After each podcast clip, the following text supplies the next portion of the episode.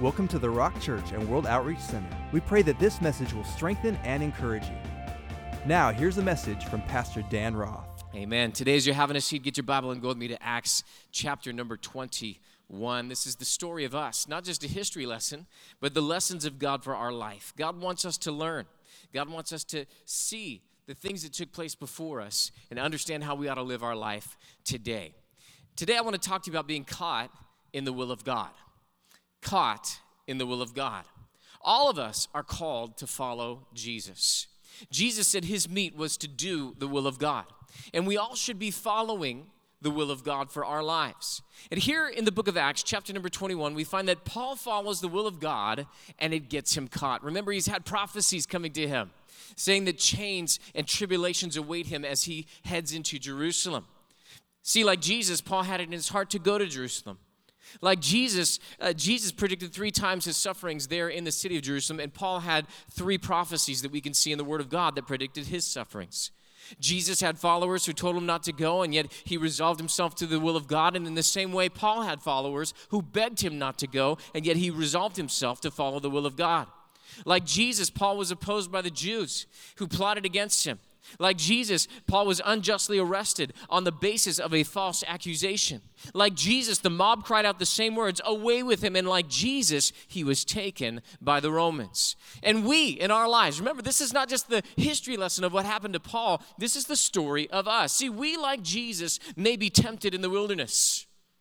Some of you guys might have the devil knocking on the door of your mind, telling you, hey, if you will just make these stones bread, if you just make something happen here. Maybe the devil's got you up on a high place, showing you all sorts of things. It says, if you will just bow down, if you will just back off of who you are, then I'll give all this to you. It can be easy. You might be tempted in the wilderness. You might be in a garden moment right now in the middle of the night, crying out to God, God, if there's any other way, God, I can see the path ahead is hard. God, I don't know if I can take it. And yet, God, not my will, but your will be done. Like Jesus, you might have had family members that thought you were crazy and tried to talk you out of your Christianity, tried to talk you out of the course that you're on. And yet, you might have to take a stand and say, Who's my mama? Who's my brother? Who's my sister? It's those that are doing the will of God. And just like Jesus, you might have everybody close to you scatter. You might be betrayed, might be handed over to things that you think, God, what's this all about? And yet, we are to follow the will of God. You're going to get caught in the will of God from time to time. Acts chapter 21, verse number 17 through verse number 25. I'm reading from the New King James Version. It says this in Acts chapter number one, 21, starting in verse number 17. It says, And when we had come to Jerusalem, the brethren received us gladly. Notice that the church receives this company with the Apostle Paul. Now, the company that was with the Apostle Paul was both Jew and Gentile. And yet they were received by the church, okay? So the church didn't have any prejudice. They were welcoming, they were inviting. And verse number 18 on the following day, Paul went in with us to James, and all the elders were present. So James is the half brother of Jesus. He was considered to be the senior pastor of the church at Jerusalem. There were pillars, Peter, James, and John, and the church in Jerusalem. Now, notice only James is mentioned right? Peter might have been traveling, he might have been ministering somewhere, uh, you know, and, and, so we, we, we just see that James was the apostle there and, and, probably the pastor over that church, but also the eldership was there. Now, they would have all been Jewish because this is a church in Jerusalem. All right, makes sense? And, and, so, yet the company that's with Paul went in with Paul to that eldership, to that leadership, Jew and Gentile in that group. And yet they're received in. Again, there was no prejudice, there was no keeping the people out. Verse number 19. When he had greeted them, so Paul greets them, it says he told in detail those things which God did among the Gentiles through his ministry. Remember, unusual miracles were done by the hands of Paul. Paul probably had a lot of testimonies to share. And it says in verse number 20, when they heard it, they glorified the Lord. They rejoiced. They were happy about everything that happened.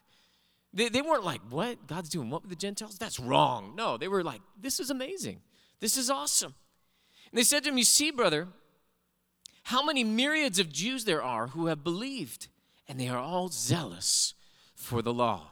Now, to our Western mindset, and really to our Christian mindset, we have maybe a theological problem with those verses because they believed and yet they're zealous for the law. And we read books like Galatians that say, The law will not justify me. I can't do the works of the law to gain any favor with God. Uh, it's not about the law, it's about the blood of Jesus. It's about the grace of God. It's about these things that have freed me from the law. I'm no longer bound by the law. Cursed is everyone who's under the law, right? And yet we read that James is happy about them. The elders are happy about myriads of Jews. When it says myriads, you know that not just talks about hundreds or even thousands? That really is talking about tens of thousands. See, this is probably a span of 30 years since Jesus has ascended. Maybe 25 to 30 years, somewhere in there. And so, in that time, the gospel has been spreading out. But remember, the epicenter, the place that that started was Jerusalem, then Judea, then Samaria, and then to the uttermost ends of the earth. So, while Paul was having miracle signs and wonders going on, they were just continuing to serve, continuing to witness, and continuing to see the church grow. And now there are tens of thousands of Jews who believe, believe what? Believe that Jesus is the Messiah. But remember that Jesus was a Jew. And these people are Jewish, and the customs of their time, the way that they had lived life was under the law. And so, even though they believed that Jesus was the Messiah, they were still zealous for the law. And James didn't have a problem with that. The church didn't have a problem with that. And can I tell you something? I don't believe God had a problem with that. Because when we get to heaven, God's going to straighten out all of our theology. Many times people get mad at the Messianic Jewish community for meeting on Saturdays and still being Jewish. I'm sorry, they're Jewish. Let them be. Are they believing in Jesus as the Messiah? Are they leaning on his substitutionary sacrifice for forgiveness for their sins? Great. Then guess what? They don't need a sin offering any longer. They don't need the burnt offering. They don't need the Day of Atonement. The atonement has taken place. But if they want to continue to celebrate the feasts, if they want to continue to be Jewish, then hey, let them do it. That's a part of who they are. So it goes on. They're zealous for the law. Look at what it goes on to say in the next verse. It says that, but they have been informed about you that you teach all the Jews who are among the Gentiles to forsake Moses, saying that they ought not to circumcise their children nor to walk according to the customs. Now, we've been reading the book of Acts, right? Does anybody remember the Apostle Paul ever teaching the Jews that? When he went into the synagogue to say that he spoke against Moses, told him you should not be circumcising your children? No. What did he do? He proved from the scriptures that Jesus is the Christ. Never said stop being Jewish. Never said don't circumcise your children. Never said any of that. Just said Jesus is the Christ, and they got mad and they ran him out of towns for that, right? But to the Gentiles, remember, there was a problem because the Judaizers came in and they said, You need to circumcise your children, you need to do this and that. And they said, Hey, whoa, whoa, whoa, these are not Jews, these are Gentiles. Let's not lay any burden on them that we couldn't even bear. We're not going to make them hold to the law. So was he teaching the Jews that? No. Was he teaching the Gentiles that? Yes. They don't need to hold to the law. They just need faith in the Lord Jesus Christ. And remember, they outline some things that we will review as we go throughout the chapter.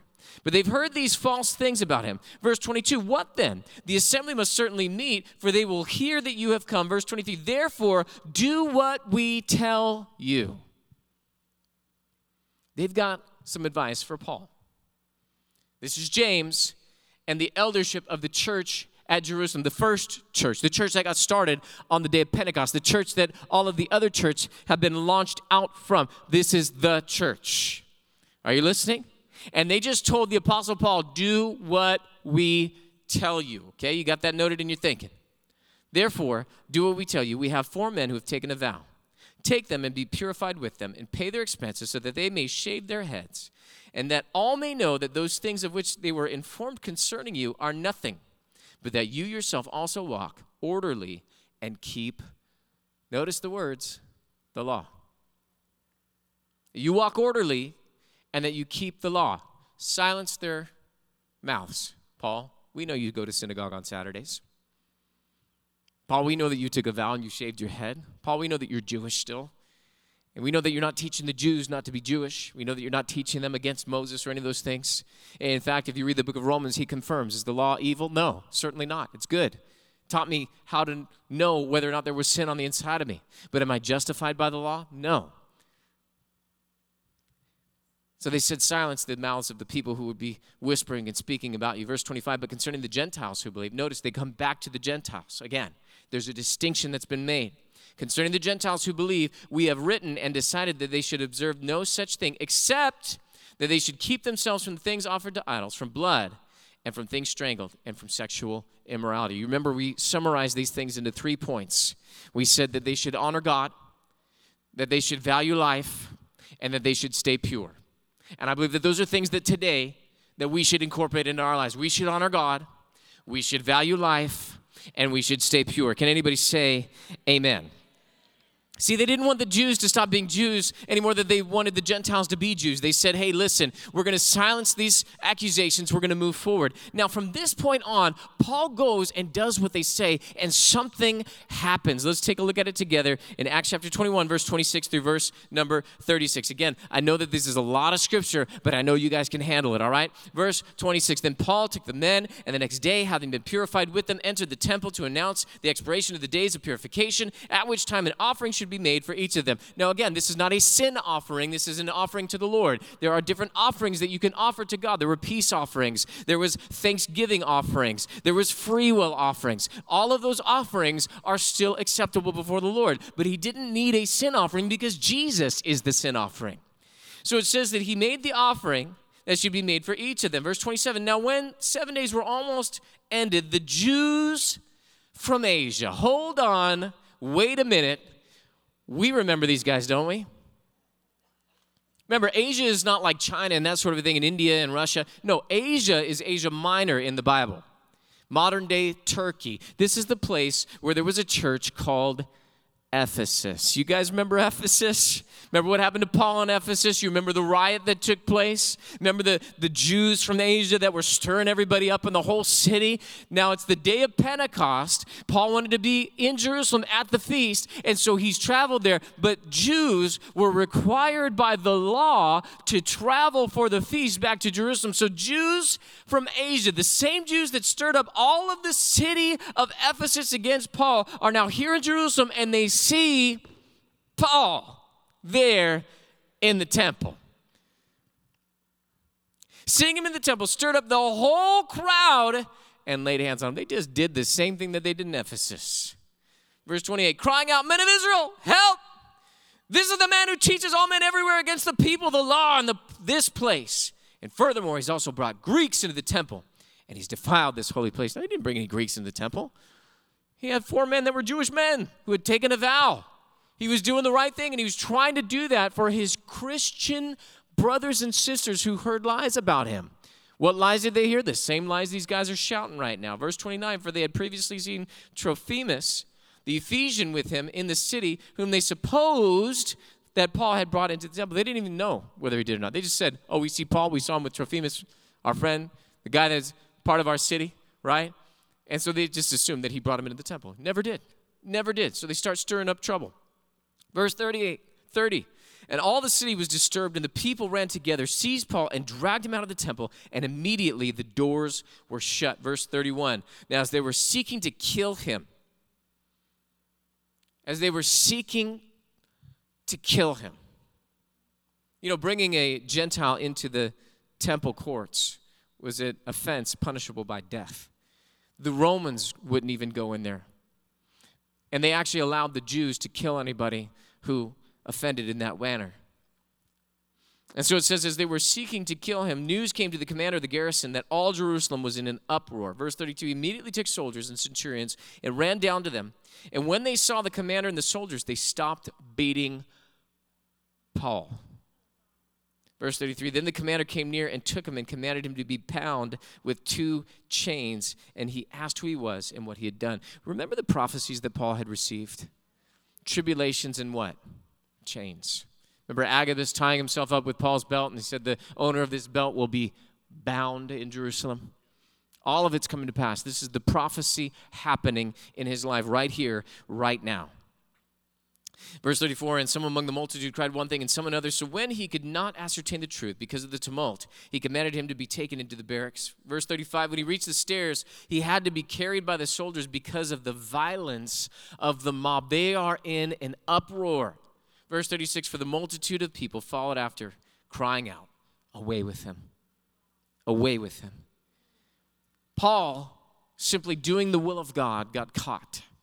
He got caught in the will of God. But can I tell you something? If I'm going to get caught, I want to get caught doing the will of God. I don't want to get caught in the wrong thing.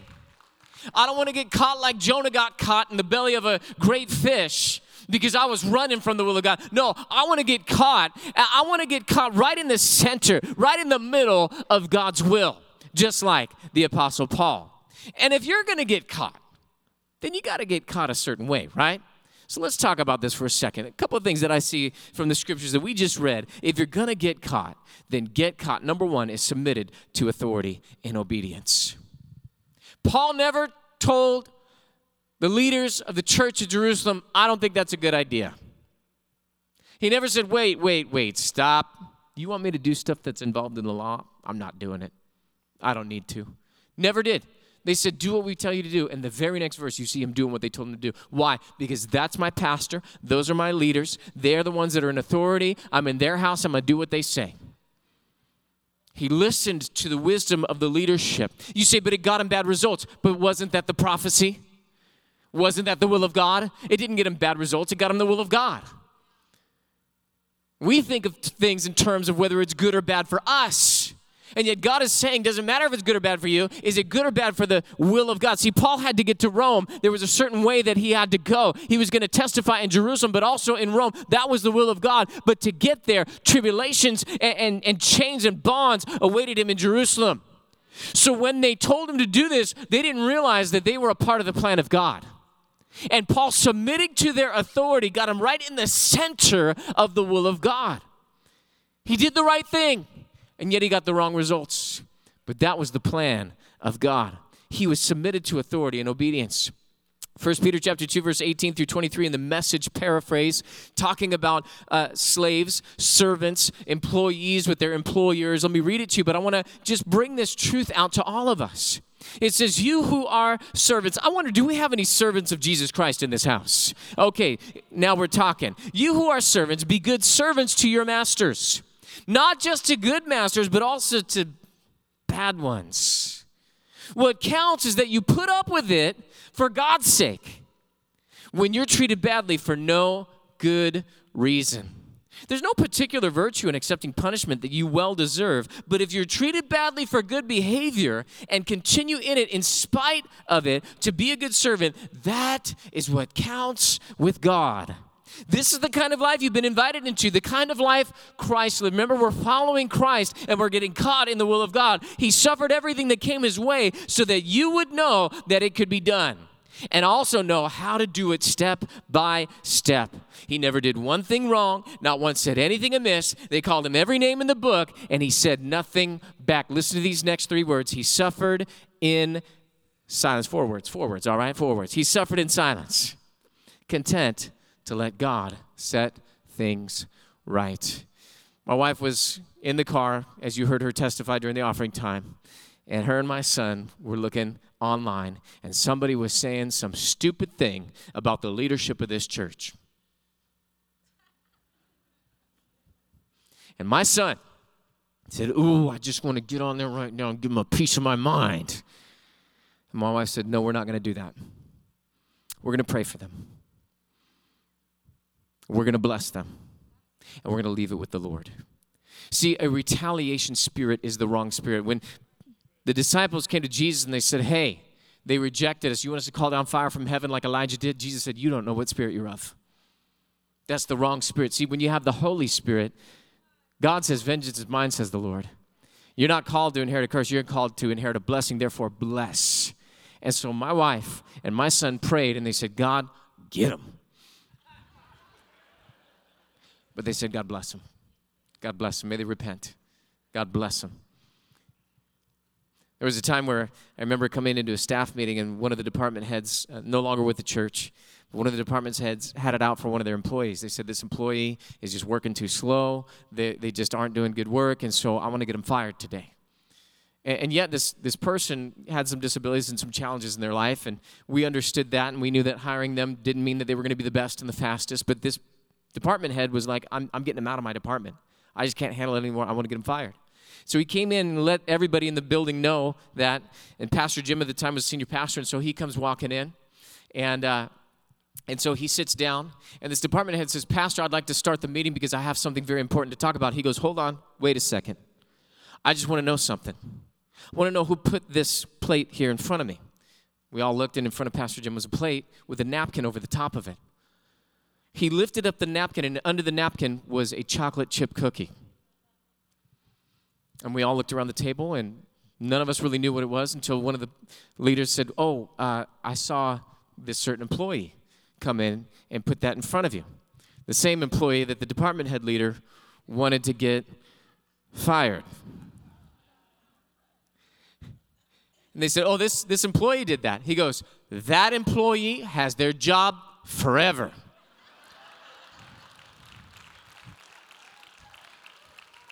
They said, Now, what did you want to talk to me about? They said, Nothing, Pastor, nothing. We don't want to talk to you about nothing right now. We're good. We're good. It's, it's fine. We're, we're all good.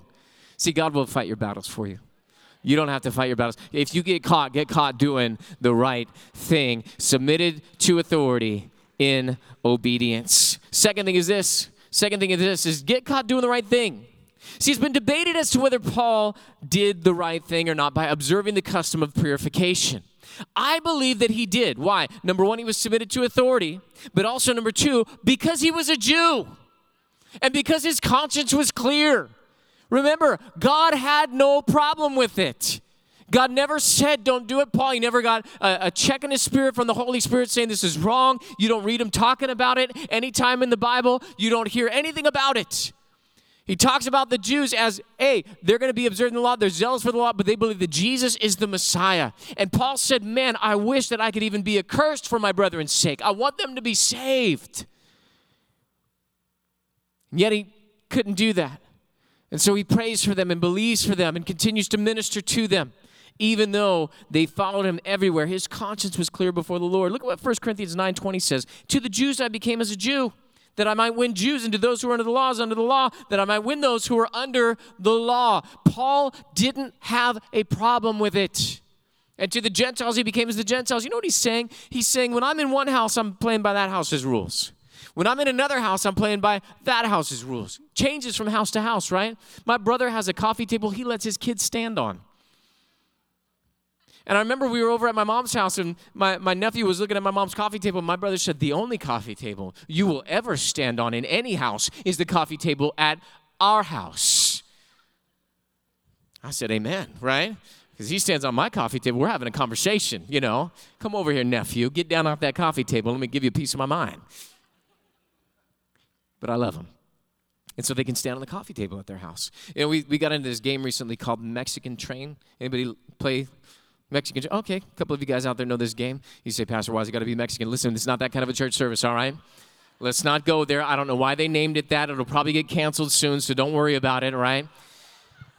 But we got one called Cardinal Mexican Train. I don't know what makes it cardinal. I don't know what makes it different, but uh, it's a fun game, you know, and you're just lining up domino numbers, that sort of a thing. And when we started learning the game, we had the, the rule book, and the rules were kind of vague. And so we started playing, and, and we did what we call runs, right? Where you, if you had a, a number series in your hand, you could just lay them down, bam, bam, bam, bam, bam. And it was really fun, and it made the game go fast. And, you know, I don't know about your family, but around our table, there's a lot of people who are a little ADD that don't want to sit around and just, you know, stare at the same thing for a long time. They want something to happen. And so it made it move for them. And so they were all excited about it. And we loved it. Had friends playing it and they were all excited about it. And man, we were, ooh, look at that, you know, and you, would think that you were all smooth and ready to go. And then someone would win on their run. And ah, you know, it was just fun.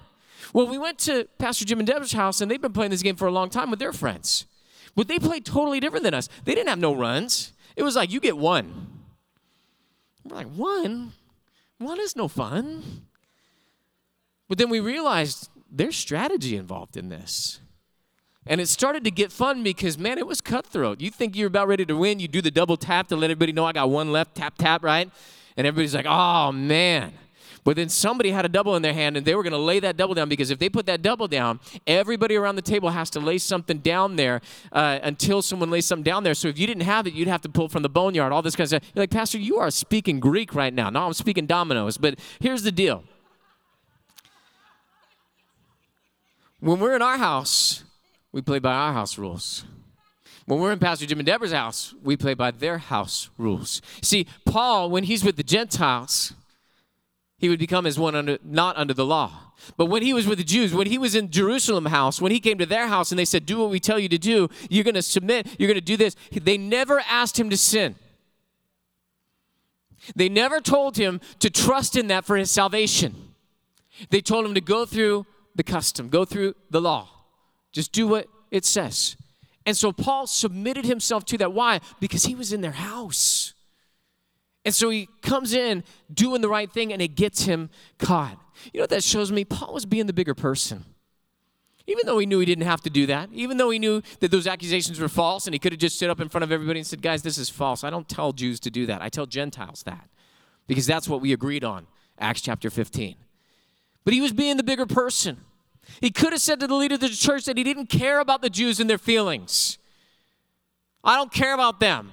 Let them moan. Let them believe it. Let them think what they're going to think. I don't care. I'm just going to do me. But he didn't. He was the bigger person. He decided to settle their hearts by being the bigger person and doing something for their sake. See, we have such a selfish society today that people can't get outside of themselves. It's all about my feelings. Well, they hurt my feelings and they need to say sorry and, they need to do something for me and they need to make reparations. They need to do all this stuff, right? Everybody's got to do everything for me. How about we as the church flip that script? We start operating in the kingdom and we esteem others better than ourselves. We lift others up. We be the bigger person. We take the hit. We do what we got to do. And get caught doing the right thing, they're still going to talk about you. They're still going to persecute you. They're still going to lie about you. But you be the bigger person. If you're going to get caught, get caught submitted and in obedience to authority. Number two, get caught doing the right thing. And last one for us today is this, and this is one that I love, and I know you love it too. Last one is this: is get caught in the house of God. Notice that Paul was in the temple when he got caught. And if you're going to get caught, get caught in the house of God. Psalm 122, verse number one, the song of the ascents of David. I was glad when they said to me, Let us go into the house of the Lord. Psalm 84, verse 10 in the New International Version. Better is one day in your courts than a thousand elsewhere. I'd rather be a doorkeeper in the house of my God than dwell in the tents of the wicked. You say, Pastor, but that's the temple. That's the house of God. There's no longer the temple. There's no longer that house any longer. We're the house of God. Absolutely. But in case you didn't know what the house of God is presently, or maybe you were confused about it and you thought that that was only one aspect and the only aspect. 1 Timothy 3:15 in the New King James version says, "But if I'm delayed, I write so that you may know how you ought to conduct yourself where in the house of God." And then he defines it, which is the church of the living God, the pillar and the ground of truth. I don't want to be caught in a lie. I don't want to be caught caught in deceit. I want to be caught in a place that's preaching the gospel. I want to be caught in the place of truth that can hold up my life. I want to be caught in that place. Jesus said, and I say to you that you are Peter, and upon this rock, Matthew 18 18, I will build my church, and the gates of hell will not prevail against it. You could have all hell coming against you. The devil could be knocking at your door, he could be trying to push you down, kick you out. And yet, if you're in the house of God, Jesus will build you, He will equip you, He will strengthen you, He will deliver you. If I'm going to get caught, I'm going to get caught in this place. Listen, if you're going to catch me, going to have to catch me inside. Inside the house of God. To have to drag me out and shut the doors. Why? Because I might hold on to the horns of the altar and plead my case before my God. Jesus is building his church.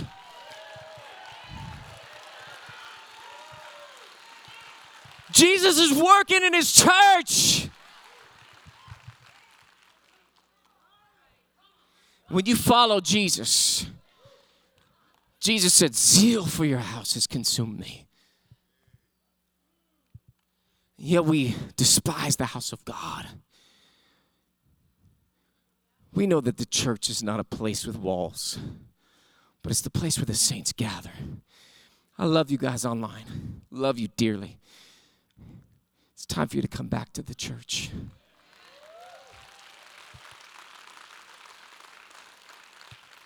I know there are those of you that are distanced. There are those of you that have health challenges. But if you don't have those hurdles, come back. Because this is the place that God is working. Jacob went to Beth El. Beth meaning the house, El meaning God, the house of God. The place he laid down and had a dream. You know, when you go to church, you get dreams. You can see your life better than it was before you walked in the building. Start to see the plan of God. God starts to open up heaven, speak purpose and destiny over your life. Jacob said, God, if you do all that, I'll even bring a tithe back to the house of God. And he did. And he set up a pillar and poured oil on top of it. See, this is the pillar in the ground of truth. This is the place where God will lift up your life by the word of God. Speak the truth to your heart that will stabilize you, keep you held up and strong and steady. When the world is falling down, you'll be standing up.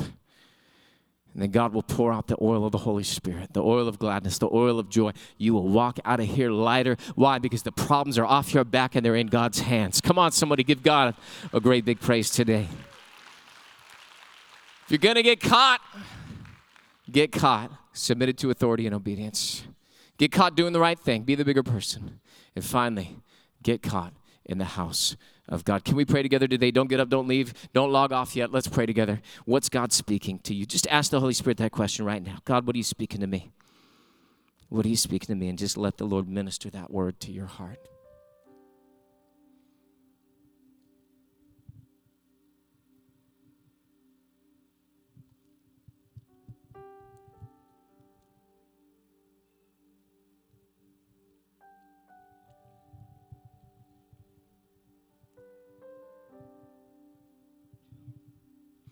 If God spoke a word, a phrase, scripture, write it down. I know if I don't write stuff down, I forget.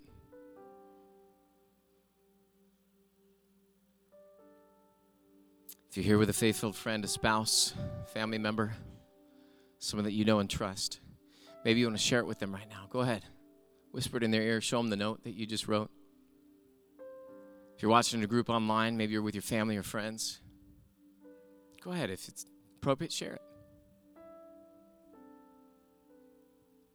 Sometimes people type in the comment section the scripture that God gave them, the word or the phrase. You're welcome to share that. You know, it brings a, agreement. There's power in agreement. It brings accountability. They're going to ask you about it. Make sure that you do it. Father, we're grateful for your word that you brought to our hearts today. Thank you, Lord, that you settle in us your truth, which is able to hold us together and hold us up, God. God, you pour in the oil. We thank you for gladness and joy, for the power of the Holy Spirit to live this, God, not just to preach and shout in a church service. God, that's great, but we don't want to stop there, God. We're going to carry this into our homes, into our communities, our places of business. That God, all the world would know that you are God. We want to get caught up in your will. In Jesus' name, amen. Thank you for listening to the Rock Church and World Outreach Center. If this message spoke to you, please share it with us. We'd love to hear from you.